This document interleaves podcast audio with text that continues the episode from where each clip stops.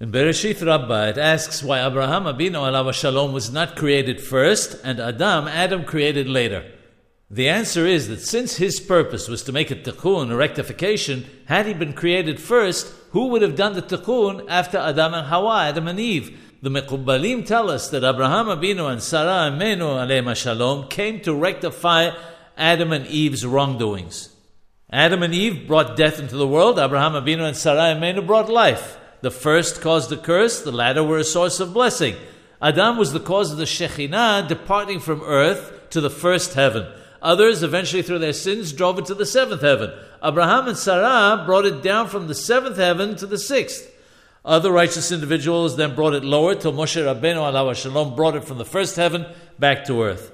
Additionally, the impurity of the Nahash, the serpent, entered Eve, whereas Sarah Emenu aleh shalom was twice taken away but guarded herself.